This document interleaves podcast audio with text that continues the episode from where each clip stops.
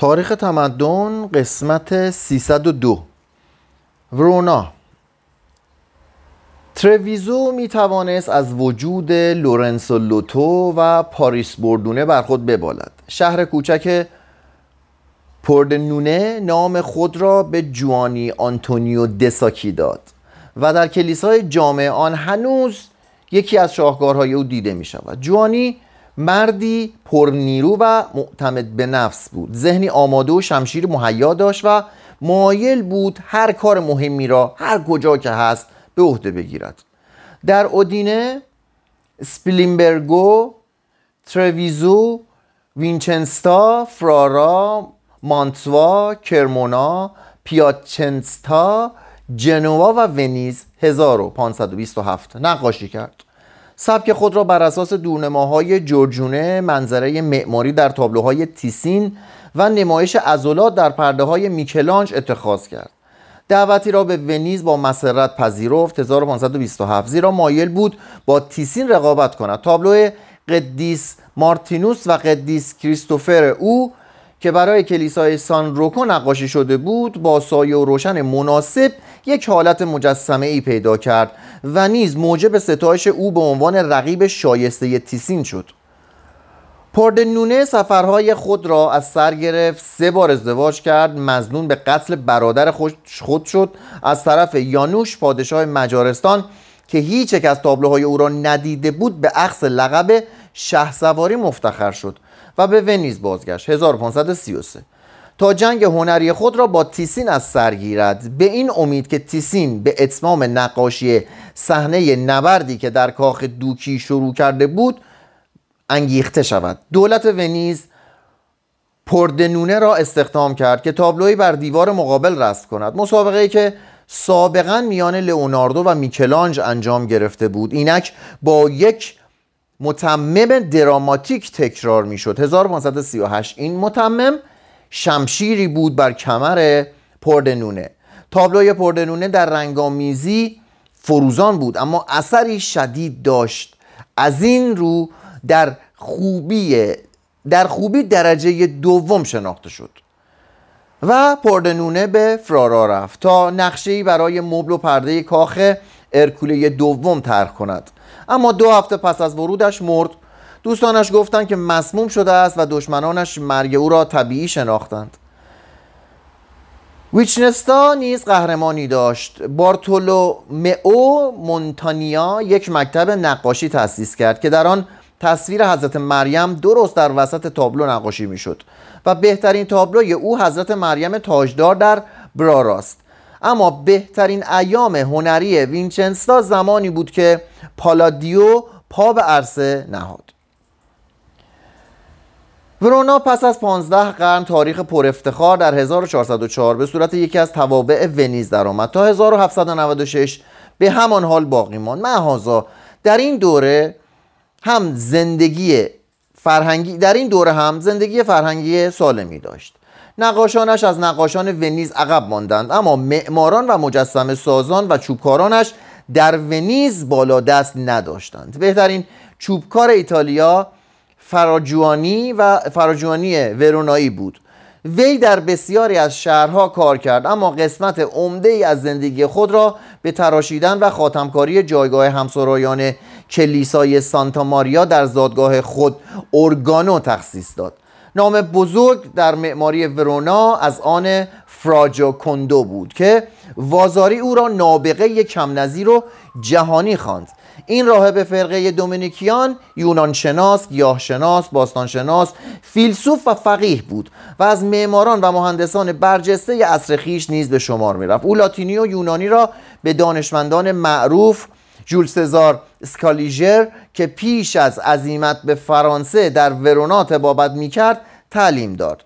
فرا جوکوندو از کتیبه های بقایای آثار کلاسیک در روم کپی برمی داشت و کتابی در این موضوع به لورنسو د مدیچی اهدا کرد. پژوهش های او به کشف بزرگترین قسمت نامه های پلینی در یکی از مجموعه های پاریس منتهی شد. هنگامی که در آن شهر بود دو پل بر رود سن بنا کرد. وقتی فرسایش رود برنا نزدیک بود دریاچه هایی را پر کند که زندگی در ونیز را ممکن می ساختند فراجو کندو دولت ونیز را وادار ساخت تا با مخارج گذاف مسیر آن رود را عوض کند به طوری که در محلی جنوبی تر به دریا ریزد. اگر این کار انجام نمی‌شد ونیز امروز دارای کوچه های آبی نبود. از این رو لویچی کورنارو جو کندورا دومین بانی شهر ونیز نامیده می شود شاهکار او در ورونا پالاتتسو دل کنسیلیو بود که بالکانه ستوندار رومانسک ساده ای با یک قرنیز زیبا بود که بر فراز آن مجسمه های کورنلیوس نپوس کاتولوس ویترووس پلینی کهین و امیلیوس ماسر قرار داشت. اینها همه از نجبای قدیم ورونا بودند در روم جوکوندو همراه با رافائل و جولیانو دا سانگالو معمار کلیسای سان پیترو بود. اما در همان سال 1514 به سن 81 سالگی درگذشت. زندگیش پرحاصل بود. کارجو کندو بر ویرانه های روم یکی دیگر از معماران ورونا را هم برانگیخت. جوان ماریا فالکونتو پس از ترسیم تمام آثار کهن محل خود به روم رفت تا همان کار را در آنجا انجام دهد و دوازده سال متناوبا مسای خود را صرف آن کرد. پس از بازگشت به ورونا جانب آن فرقه ای را گرفت که در سیاست شکست خورد و به همین سبب مجبور شد به پادوا برود. در آنجا بومبو و کورنارو او را در بکار بردن طرح قدیمی در معماری تشویق کردند. و آن صد ساله سخاوتمند به جوان ماریا تا پایان عمر 76 سالش مسکن خوراک و پول عطا کرد و او را مورد مهر خود قرار داد. جو کندو فالکونتو و سان میکلی سه تن از معمارانی بودند که رقیبانی که رقبایی برای آنها جز در شهر روم یافت نمی‌شد. میکل سان میکلی بیشتر مساعی خود را صرف ساختن استکامات کرد. او پسر یک یکی و برادرزاده یکی دیگر از معماران ورونا بود. در 16 سالگی به روم رفت و بناهای کهن را به دقت مورد مطالعه و اندازهگیری قرار داد. پس از نامدار شدن در طرح کلیساها و کاخها از طرف پاپ کلمنس هفتم مأمور ساختن استحکاماتی برای پارما و پیاچنسا شد. هنگامی که در استحکامات ونیز مطالعه می‌کرد به اتهام جاسوسی دستگیر شد. بهش اتهام جاسوسی زدن. اما محاکمه کنندگانش چنان مجذوب دانش او شدند که او را برای ساختن چند دژ در ورونا، برشا، تسارا، کورفو، قبرس و کرت استخدام کردند. پس از بازگشت به ونیز دژ عظیمی در لیدیو بنا کرد. ضمن عملیات پیکنی برای دژ به آب برخورد. با به کار بردن طریقه فراجاکوندو دو رشته مدور از تیر پیوسته به هم در آب فرو برد. آب را با تلمبه از میان دو دایره خالی کرد و پی را در این حلقه خشک ریخت. این در حقیقت حکم مخاطره ای را داشت که پایانش تا آخرین لحظه معلوم نبود. منتقدان پیش بینی می‌کردند که وقتی شلیک توپخانه سنگین از این دژ آغاز شود ساختمان تکان خواهد خورد و فرو خواهد ریخت. دولت بزرگترین توپهای ونیز را در آن قرار داد و حکم کرد که همه با هم آتش کنند. زنان حامله از آن محل فرار کردند تا از ترس سخت جنی نکنند. با توپای با توپا تیراندازی شد. دژ مستحکم برجا ماند. مادران باردار بازگشتند و سان میکلی مورد ستایش مردم ونیز واقع شد. هنگام توقف در ورونا دو دروازه بزرگ برای شهر بنا کرد که به ستونها و های سبک دوریک مزین بودند. وازاری این ساختمان ها را از لحاظ معماری در ردیف تئاتر و آمفیتئاتر می‌داند و از زمان روم قدیم در ورونا باقی مانده بود. کاخهای بویلاکوا گیریمانی و مچنیگو را در آنجا بنا کرد. برج ناقوسی برای کلیسای جامع همچنین, همچنین گنبدی برای کلیسای سان جورجو مادجوره ساخت. دوست او وازاری می‌گوید که گرچه میکله در جوانی تا حدی به زناکاری پرداخته بود در ایام کهولت مسیحی مؤمنی شد. از مادیات گسست و با همه مردم با مهربانی و تواضع رفتار کرد. او مهارت‌های خود را همچون میراسی به یاکوپو سانسووینو و برادر زاده که به قایت محبوبش بود منتقل کرد. وقتی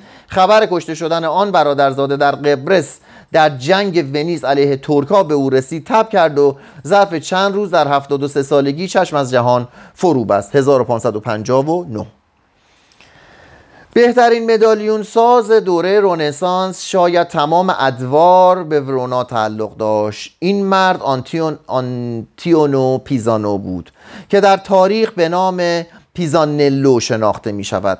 همواره پیکتور امضا می کرد و خود را نقاش می پنداشت.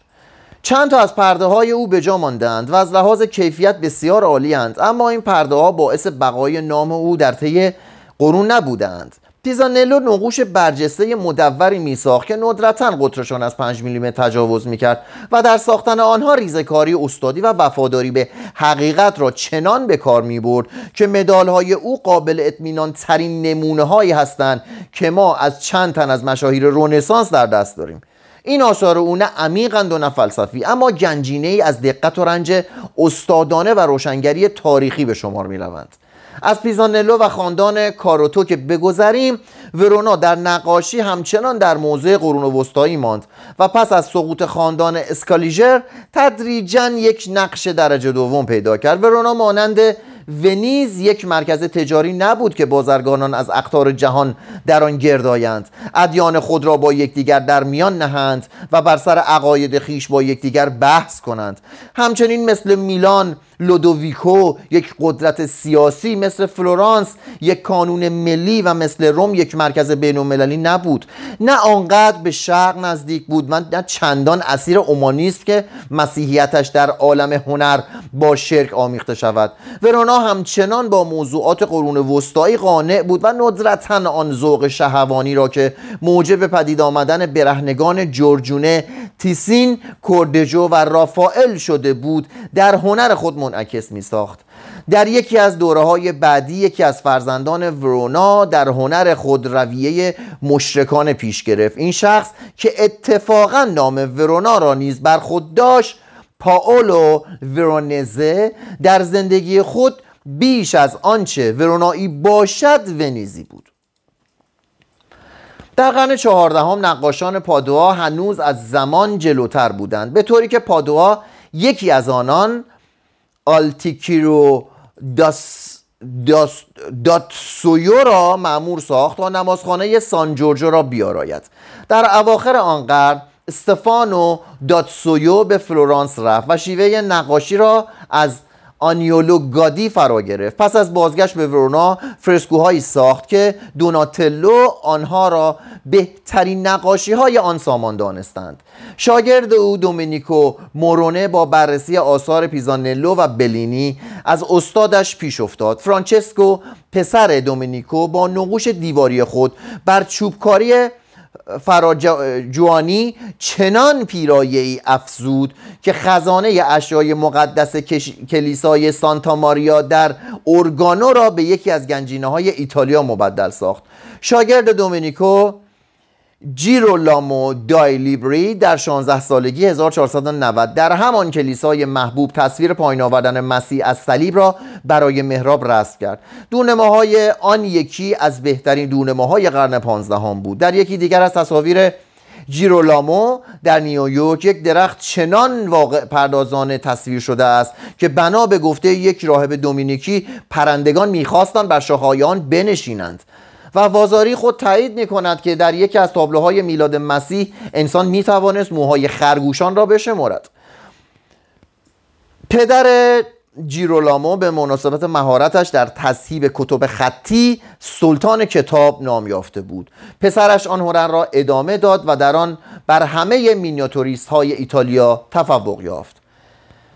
یاکوپو بلینی در حدود 1462 در ورونا نقاشی می‌کرد. یکی از جوانانی که خدمت او می‌کرد لیبراله بود که بعدا نام شهر او را به خود گرفت. به وسیله لیبراله داورونا بود که بهره از رنگ و روح نقاشی ونیز وارد نقاشی ورونا شد. لیبرال نیز مانند جیرولامو دریافت که با تصیب نسخ خطی بهتر می‌تواند پیشرفت کند و از راه مینیاتورسازی در سینا 800 کران حدود 20 هزار دلار صد سال پیش.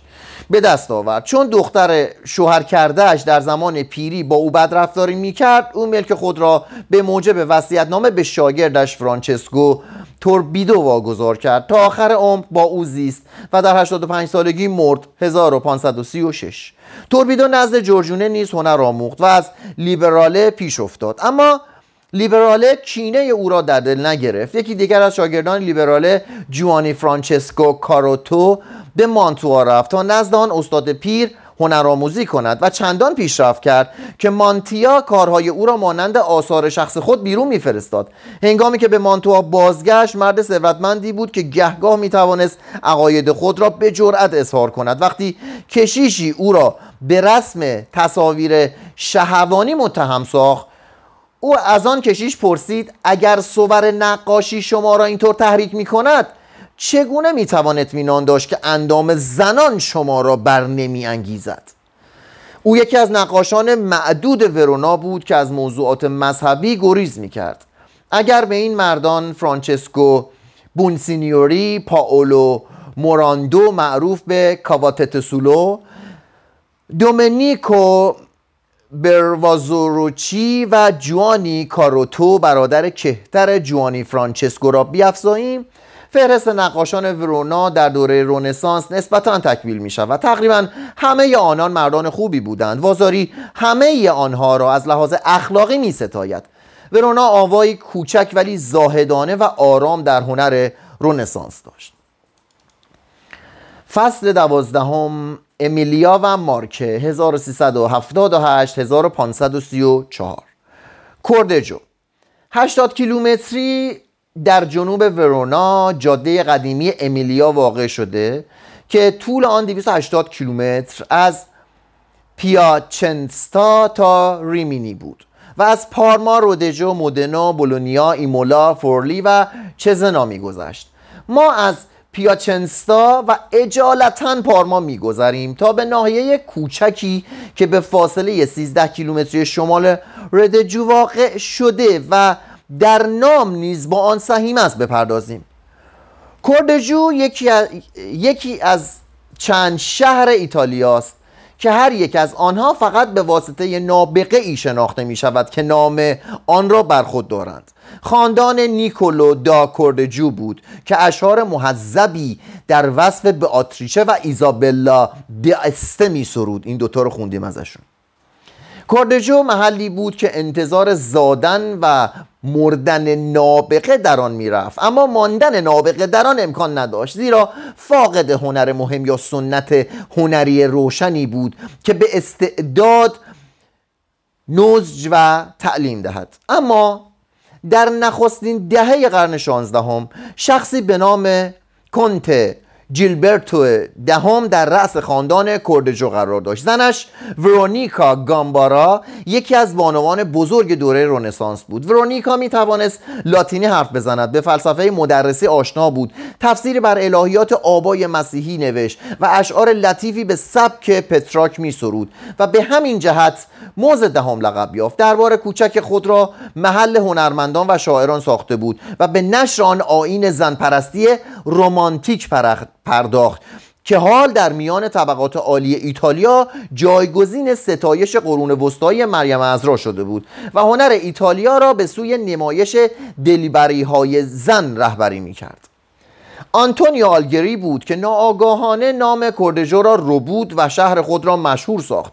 هرچند نام خانوادگی خود وی ممکن بود به خوبی مبین طبیعت شاد هنر او باشد. پدرش خورده مالک و آنقدر مرفه الحال بود که بتواند برای پسر خود زنی با 257 دوکاتو 6225 دلار جهاز بگیرد. وقتی آنتونیو ذوق نقاشی از خود بروز داد او را به هنرآموزی نزد عمویش لورنسو آلگری گذاشتند. بعد از آن چه کسی او را تعلیم داد ما نمی‌دانیم. برخی می‌گویند به فرارا رفت تا نزد فرانچسکو د بیانکی تحصیل کند. آنگاه به هنرگاه های فرانچا و کوستا در بولونیا رفت. سپس با کوستا و مانتوا رهسپار شد و در آنجا تحت تاثیر فرسکوهای عظیم مانتیا قرار گرفت. در هر حال او بیشتر ایام زندگی را در کردجو نسبتا با گمنامی به سر برد و شاید تنها خود او در آن شهر بود که احتمال می‌داد در سلک شخصیت های جاودان درآید.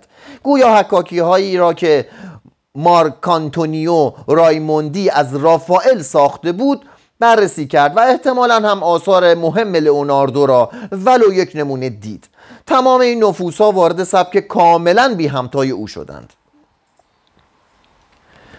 توالی موضوعاتش با انحطاط دین در میان طبقات باسواد ایتالیا در ربع اول قرن شانزدهم و با تفوق موضوعهای دنیوی و حمایت از آنها تطبیق می کند نخستین آثار او حتی وقتی که برای خریداران خصوصی رسم می شدن تکرار تابلوهای مربوط به داستانهای مذهبی بیشتر برای کلیساها بودند.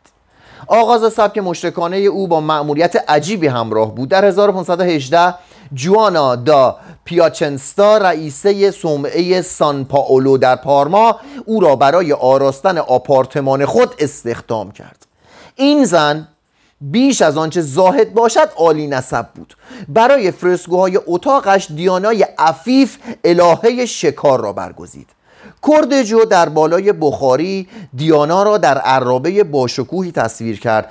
در بالای سر او منظره هایی از اساتیر کهن رسم نمود.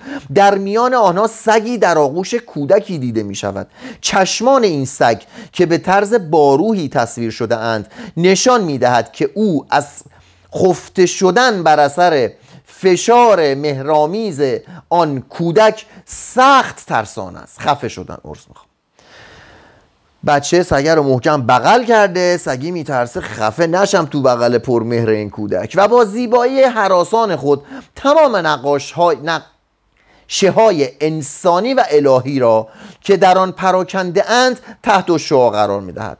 از آن زمان به بعد جسم انسان بیشتر برهنه برای کردجو عنصر عمده در نقاشی شد و انگیزه های مشرکانه حتی در سوژه های مسیحی او رخنه کردند. بدین گونه می‌توان گفت که آن رئیسه دیر او را از مسیحیت منحرف ساخت.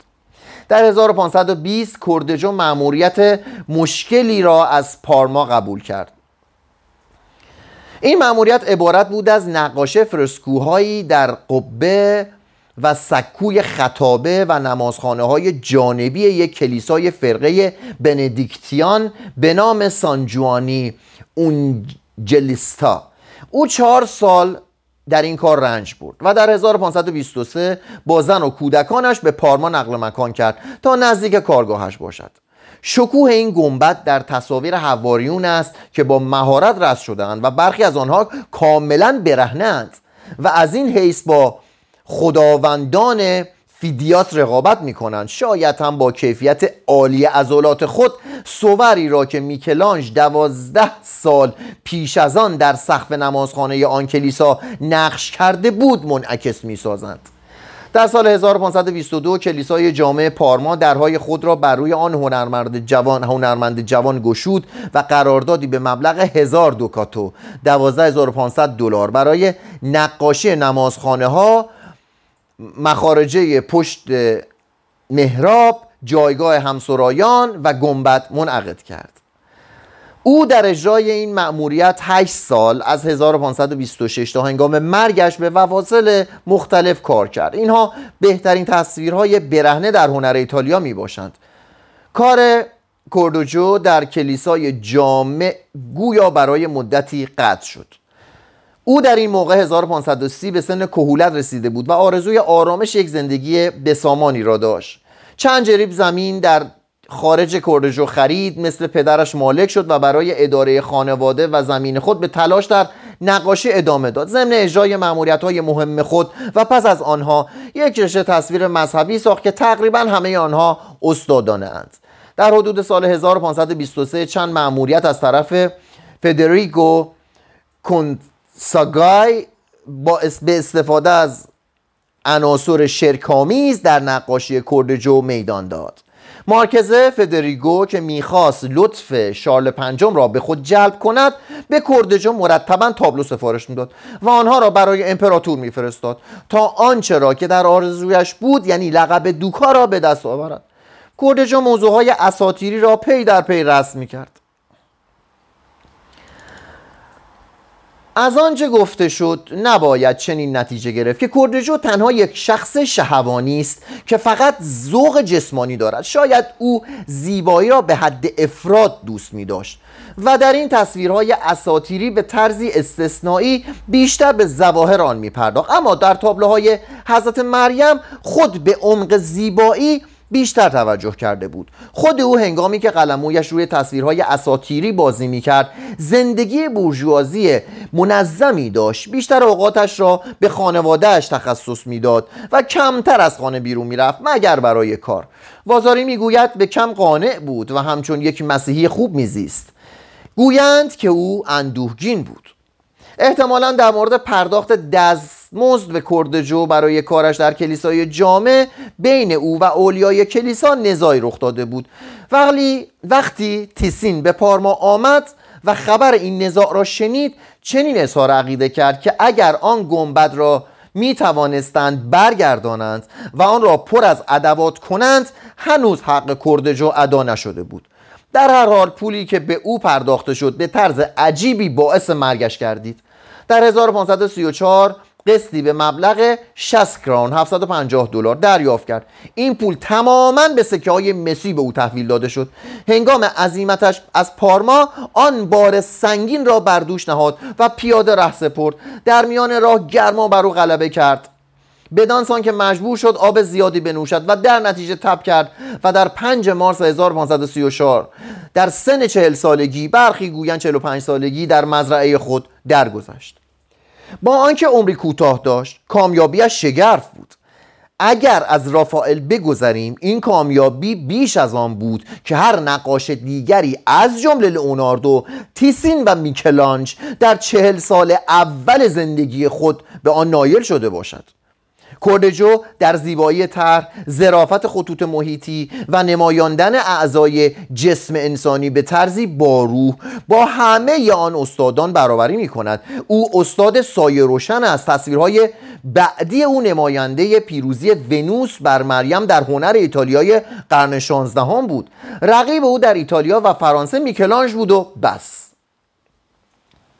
در اواخر قرن 16 هم مکتب نقاشی بولونیا به ریاست کاراتچی کارهای او را سرمشق قرار داد. آنکه هنر فرانسه را تسخیر کرد و نفوذی در آن به جا گذاشت که تا زمان واتو طول کشید بیشتر کردجو بود تا رافائل. در خود پارما کار او ادامه یافت و سپس توسط فرانچسکو اولی تغییر شکل یافت. اولی یتیم متولد شد 1504 توسط دو امش که نقاش بودن پرورش یافت و در نتیجه استعدادش به سرعت رشد کرد. در 17 سالگی مأموریت یافت که نمازخانه کلیسای سانجوانی اونجلیستا را تزیین کند و این همان کلیسایی بود که کردجو گنبدش را نقاشی می کرد در این فرسکوها شیوه او تقریبا به آن کردجو شبیه بود. با این تفاوت که ماتتسولی عشق مخصوص خود را در جامعه زی... عشق مخصوص خود را به جامعه زیبا بران افزود. در همین اوان او تصویر جالبی از صورت خود بدانسان که در آینه دیده می شود رسم کرد. وقتی پارما از طرف نیروهای پاپ محاصره شد عم فرانچسکو این تصویر و سایر تصاویر کار برادرزاده اش را بست و به او داد و او را روانه روم ساخت تا کارهای رافائل و میکلانژ را بررسی کند و لطف پاپ کلمنس هفتم را به خود جلب نماید. 1523 نزدیک به منتهای کامیابی بود که روم مورد تاخت و تاز قرار گرفت و او مجبور شد به بولونیا فرار کند. 1527 در آنجا یکی از همگنانش به تمام حکاکیها و طرحهای او دست برد زد. گویا در این زمان آن امش که کفالت او را بر عهده داشت مرده بود. از آن پس تا چندی نان خود را از نقاشی تابلو درآورد. وقتی شارل پنجم با آنجا آمد تا ویرانی ایتالیا را ببیند فرانچسکو تصویری از او با رنگ روغنی رسم کرد. امپراتور آن را پسندید و چه بسا ممکن بود جایزه هنگفتی به او اعطا کند. ولی پارمیجانیتو تصویر را از امپراتور گرفت و به کارگاه هنری خود برد تا آن را به کمال بیشتری بیاراید و دیگر هرگز امپراتور را ندید. پارمیجانینو به پارما بازگشت. 1531 و مأموریت یافت که شبستانی را در کلیسای مادونا دلا استکاتا نقاشی کند. او اینک در اوج توانایی بود و تابلوهایی که ضمن کار اصلیش به وجود آورد بسیار عالی بودند. اما اکنون پارمیجانینو شاید به سبب بدبختی و بینوایی شدیداً به کیمیاگری دلبسته شد. نقاشی را رها کرد و کوره هایی برای تلاسازی نصب کرد. اولیای کلیسای سانجوانی چون نتوانستند او را به سر کارش بیاورند به علت نقص, قر... نقض قرار داد فرمان دستگیری او را صادر کردند. پارمیجانینو به کازالماجوره رفت و به سرماخوردگی و تب مبتلا شد و مانند کردجو ناگهان چشم از جهان فرو بست. 1540 بولونیا. اگر ما از رودجو و مدنا با شتاب میگذریم بدان جهت نیست که این دو ناحیه این دو ناحیه یلان شمشیر زن و نقاشان و نویسندگان قهرمان نداشتند.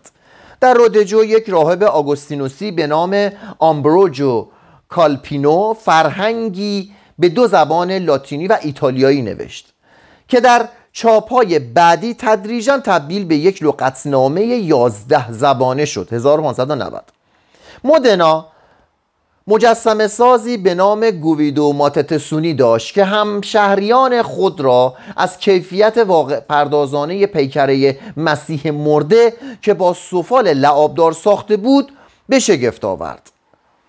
پلگرینو دامودنا که در روم با رافائل کار می‌کرد و بعد به شهر زادبومی خیش بازگشت. اگر به دست اوباشی که قصد کشتن پسرش را داشتند به قتل نرسیده بود ممکن بود نقاش شهیری بشود. بیشک شرارت های دوره رونسانس عده زیادی از نوابق بالقوه را از میان برداشت.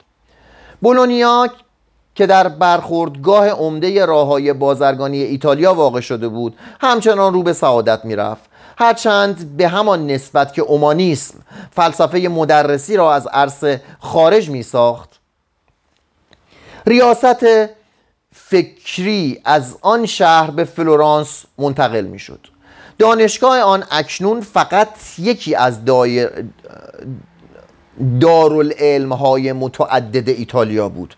و دیگر آن مقامی که بتواند مثل سابق برای پاپا و امپراتوران قانون خانی کند نبود. اما دانشکده پزشکیش هنوز بر نظیر خود برتری داشت.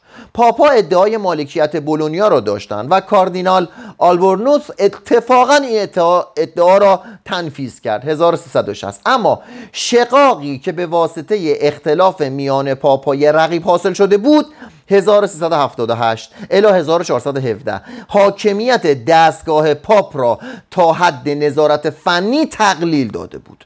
یک خاندان ثروتمند به نام بنتی ولیو در سراسر قرن پانزدهم دیکتاتوری ملایمی را اجرا کرد و گرچه به ریاست, به ریاست عالی پاپ اعتراف می نمود عملا آن را نادیده می گرفت جوانی بنتیولیو به عنوان رئیس مجلس سنا به مدت 37 سال 1469 1506 با خرد و عدالت کافی بر بولونیا فرمان راند و تحسین شاهزادگان و محبت مردم را به خود جلب کرد. خیابانها را سنگ فرش کرد راهها را اصلاح نمود توره هایی ساخت. به مستمندان یاری کرد برای تقلیل بیکاری کارگاه های عمومی به وجود آورد و هنرها را جدا قوام داد. همون بود که لورنسو کوستا را به بولونیا آورد. فرانچا برای او و پسرانش نقاشی می کرد فیللفو گوارینو آوریسپا و سایر اومانیستا در دربار او به گرمی پذیرفته می شدن. در سالهای آخر فرمان روایش از توطعه که برای خلعش ترتیب داده شده بود چنان آزرد خاطر شد که با روش شدیدی برای حفظ قدرت خیش کوشید و حسن نظر مردم را از دست داد در 1506 پاپ یولیوس دوم با ارتشی به بولونیا هجوم آورد و استعفای او را خواستار شد. او به آرامی به این امر تسلیم شد و رخصت یافت که بدون مزاحمت به جای دیگری برود و دو سال بعد در میلان درگذشت.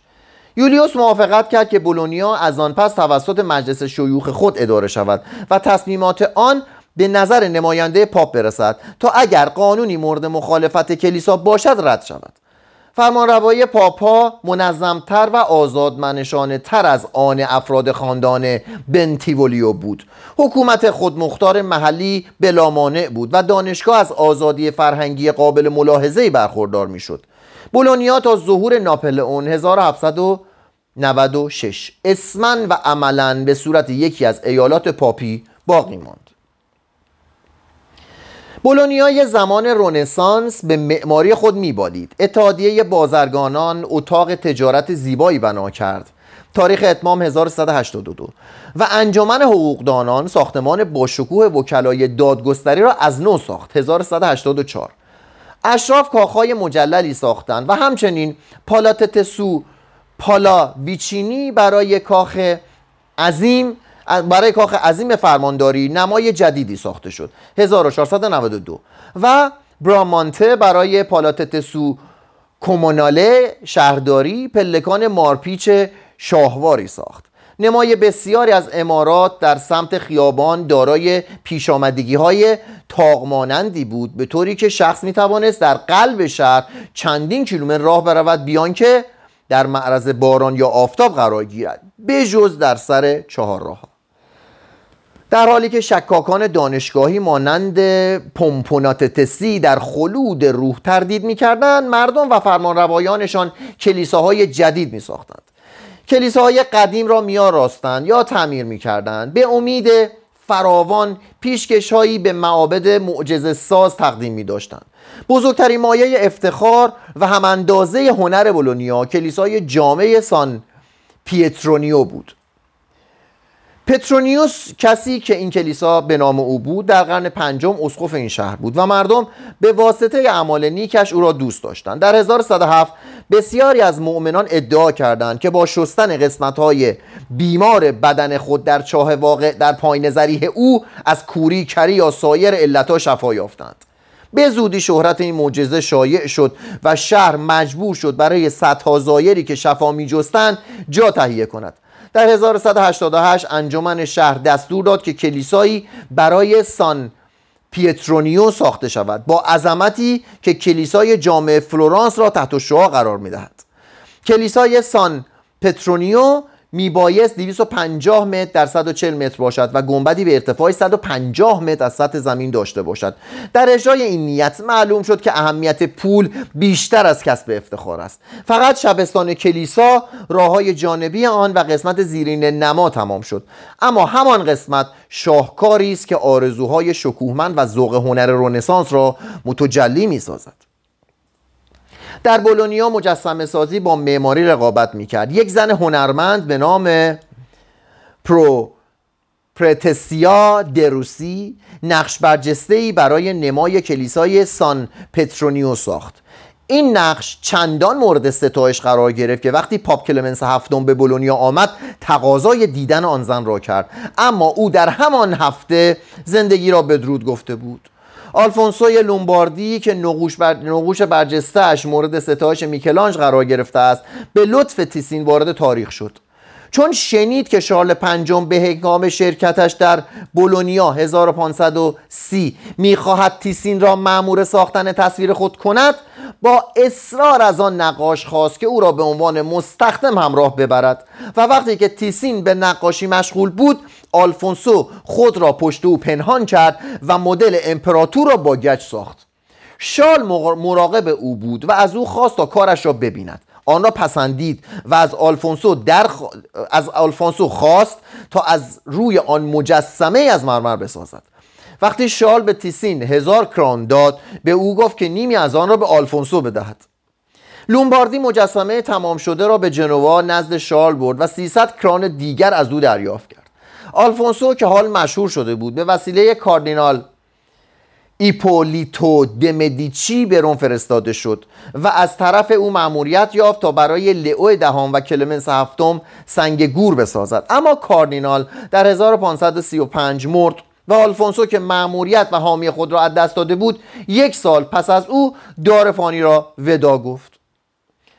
نقاشی در بولونیای قرن چهاردهم بیشتر تصهیب بود و وقتی که به نقاشی دیواری تبدیل شد از یک سبک خشک بیزانسی پیروی کرد. ظاهرا دو نقاش از فرارا بودند که نقاشان بولونیایی را از خشکی مرگاسای بیزانسی رهایی بخشیدند. وقتی فرانچسکو کوسا برای سکونت دائم به بولونیا آمد 1470 هنوز در نقاشی هایش نوعی صلابت مانتیایی و سختی خطوط مجسمه ای وجود داشت. اما او یاد گرفته بود که تصاویر خود را با احساس و وقار بیامیزد. آنها را تحرک بخشد. لورنسو کوستا در 23 سالگی وارد بولونیا شد. 1483 و 26 سال آنجا ماند. کارگاهی هنری تأسیس کرد. هر دو با هم دوست شدند و یکدیگر را به نحو مؤثری تحت نفوذ قرار دادند. بعضی اوقات تصویری را توأمن می ساختند کوستا با نقاشی یک پرده عالی به نام حضرت مریم تاجدار در کلیسای سان پترونیو هم تحسین جوانی بنتیولیو را جلب کرد و هم مزد خوبی از او گرفت. وقتی جوانی با نزدیک شدن یولیوس مخوف فرار کرد 1506 کوستا دعوتی را برای جانشینی مانتیا در مانتوا پذیرفت. در همان اوان فرانچسکو فراچا خود را پیشوای مکتب بولونیا می ساخت پدرش مارکو رای بولینی بود. اما چون اطلاق نام خانوادگی در ایتالیا تحت قاعده نبود فرانچسکو به نام زرگری شناخته شد که نزد او به شاگردی گمارده شده بود. سالها به هنر زرگری، سیمگری، میناکاری و حکاکی اشتغال داشت. بعدا رئیس زرابخانه شد و نقش سکه های شهر را با تصویر بنتیولیو و پاپ تهیه کرد. سکه های کار او چنان در زیبایی مشهور بودند که نظر گردآوردندگان سکه را جلب کردند و به زودی پس از مرگ او قیمت های گذاف یافتند. دقیقا نمی‌توان گفت که چه چیز فرانچا را به نقاشی کشاند. بنتیولیو استعداد او را به هنگام 49 سالگی کشف کرد و به او مأموریت داد تا تصویری برای محراب نمازخانه سان جوکوما مادجوره نقاشی کند. 1499 پس از اتمام تصویر آن دیکتاتور خوشبخت شد و فرانچا را برای تزیین کاخ خود با نقوش دیواری استخدام کرد. این نقوش در غارت کاخ به وسیله مردم در 1507 خراب شدند. معمولیت های بسیار به او واگذار شد و شاید او آنقدر از ظرفیت خود بیشتر کار قبول می کرد که نمیگذاشت قدرتش حد اکثر پیشرفت را داشته باشد. مانتوار رججو پارما لوکا اوربینو از آثار نقاشی او بهره شدند. موزه نقاشی بولونیا به قدر یک اتاق از پرده های او دارد. هیچ یک از تصویرهای او مقام اول را دارا نیستند ولی به ولی همه به زیبایی ترسیم شدند. رنگامیزی ملایمی دارند و جنبه مهر و زهدی در آنها هست که کارهای رافائل را بشارت می‌دهد. تیموتئو و بنی از شاگردان فرانچا در بولونیا بود. 1490 1495 و در اوربینو یکی از نخستین آموزگاران رافائل شد. شاید در همین هنگام بود که آن هنرمند جوان وصفی از فرانچا شنید. وقتی رافائل در روم به شهرت رسید از فرانچا دعوت کرد که به دیدنش بیاید. فرانچا به علت پیری عذر آورد. اما قصیده ای در متن رافائل نوشت. رافائل نامه برای او فرستاد. 5 سپتامبر 1508 که مشهون است از تواضع خاص دوره رونسانس رافائل تابلوی مشهور قدیس سیسیلیای خود را برای فرانچا فرستاد تا در نمازخانه بولونیا نصب شود. در این نامه رافائل از او خواهش می کند که مانند یک دوست اشتباهاتی را که ممکن است در آن ببیند تصحیح کند. وازاری می‌گوید که وقتی فرانچا آن تصویر را دید چندان تحت تاثیر زیبایی آن قرار گرفت که میل به نقاشی را به کلی از دست داد. بیمار شد و فلحال در سن 65 سالگی درگذشت. 1517 این یکی از آن حکایات مشکوک وازاری درباره مرگ اشخاص است. اما در این مورد میافزاید که عقاید دیگری نیز در مورد وفات فرانچا وجود دارد. شاید فرانچا پیش از مرگش گراورهایی را دیده باشد که توسط شاگردانش شاگردش عوض می‌خوام که توسط شاگردش مارکانتونیو رایموندی از روی نقاشی های رافائل تهیه شده بودند. مارک در سفر خود به ونیز بعضی از حکاکی های آلبرشت دوور را بر روی مس و چوب دیده بود. تقریبا تمام پول سفر خود را در خرید 36 کلیشه چوبی آن استاد نور... نورنبرگی درباره آلام مسیح صرف کرد. آنها را بر مس منتقل ساخت و چاپ کرد و فروخت. پس از آن به روم رفت. یکی از پرده های رافائل را بر روی مس حک کرد و در این کار چندان دقت و مهارت به خرج داد که رافائل اجازه داد تعداد زیادی از تابلوهای او کلیشه و چاپ شوند و به فروش برسند. رایموندی از نقاشی های رافائل و دیگران نسخه برداری کرد و آنها را بر مس منتقل ساخت و فروخت. در حالی که او از این طریق نوین راه معاشی به دست می آورد نقاشان اروپا بدون دیدن ایتالیا می توانستند از آن را طرح نقاشی های بزرگترین استادان دوره رنسانس را بشناسند. فینیگو ارا و رایموندی برای هنر آن کاری را کردند که گوتنبرگ، آلدوس، مانوتیوس و دیگران برای دانشوری و ادبیات انجام دادند. آنها راه های نوینی برای ارتباط و انتقال ساختند و به جوانان لاعقل طرحهایی از میراث آن دادند. فردا شب در طول جاده امیلیا. شب همگی بخیر.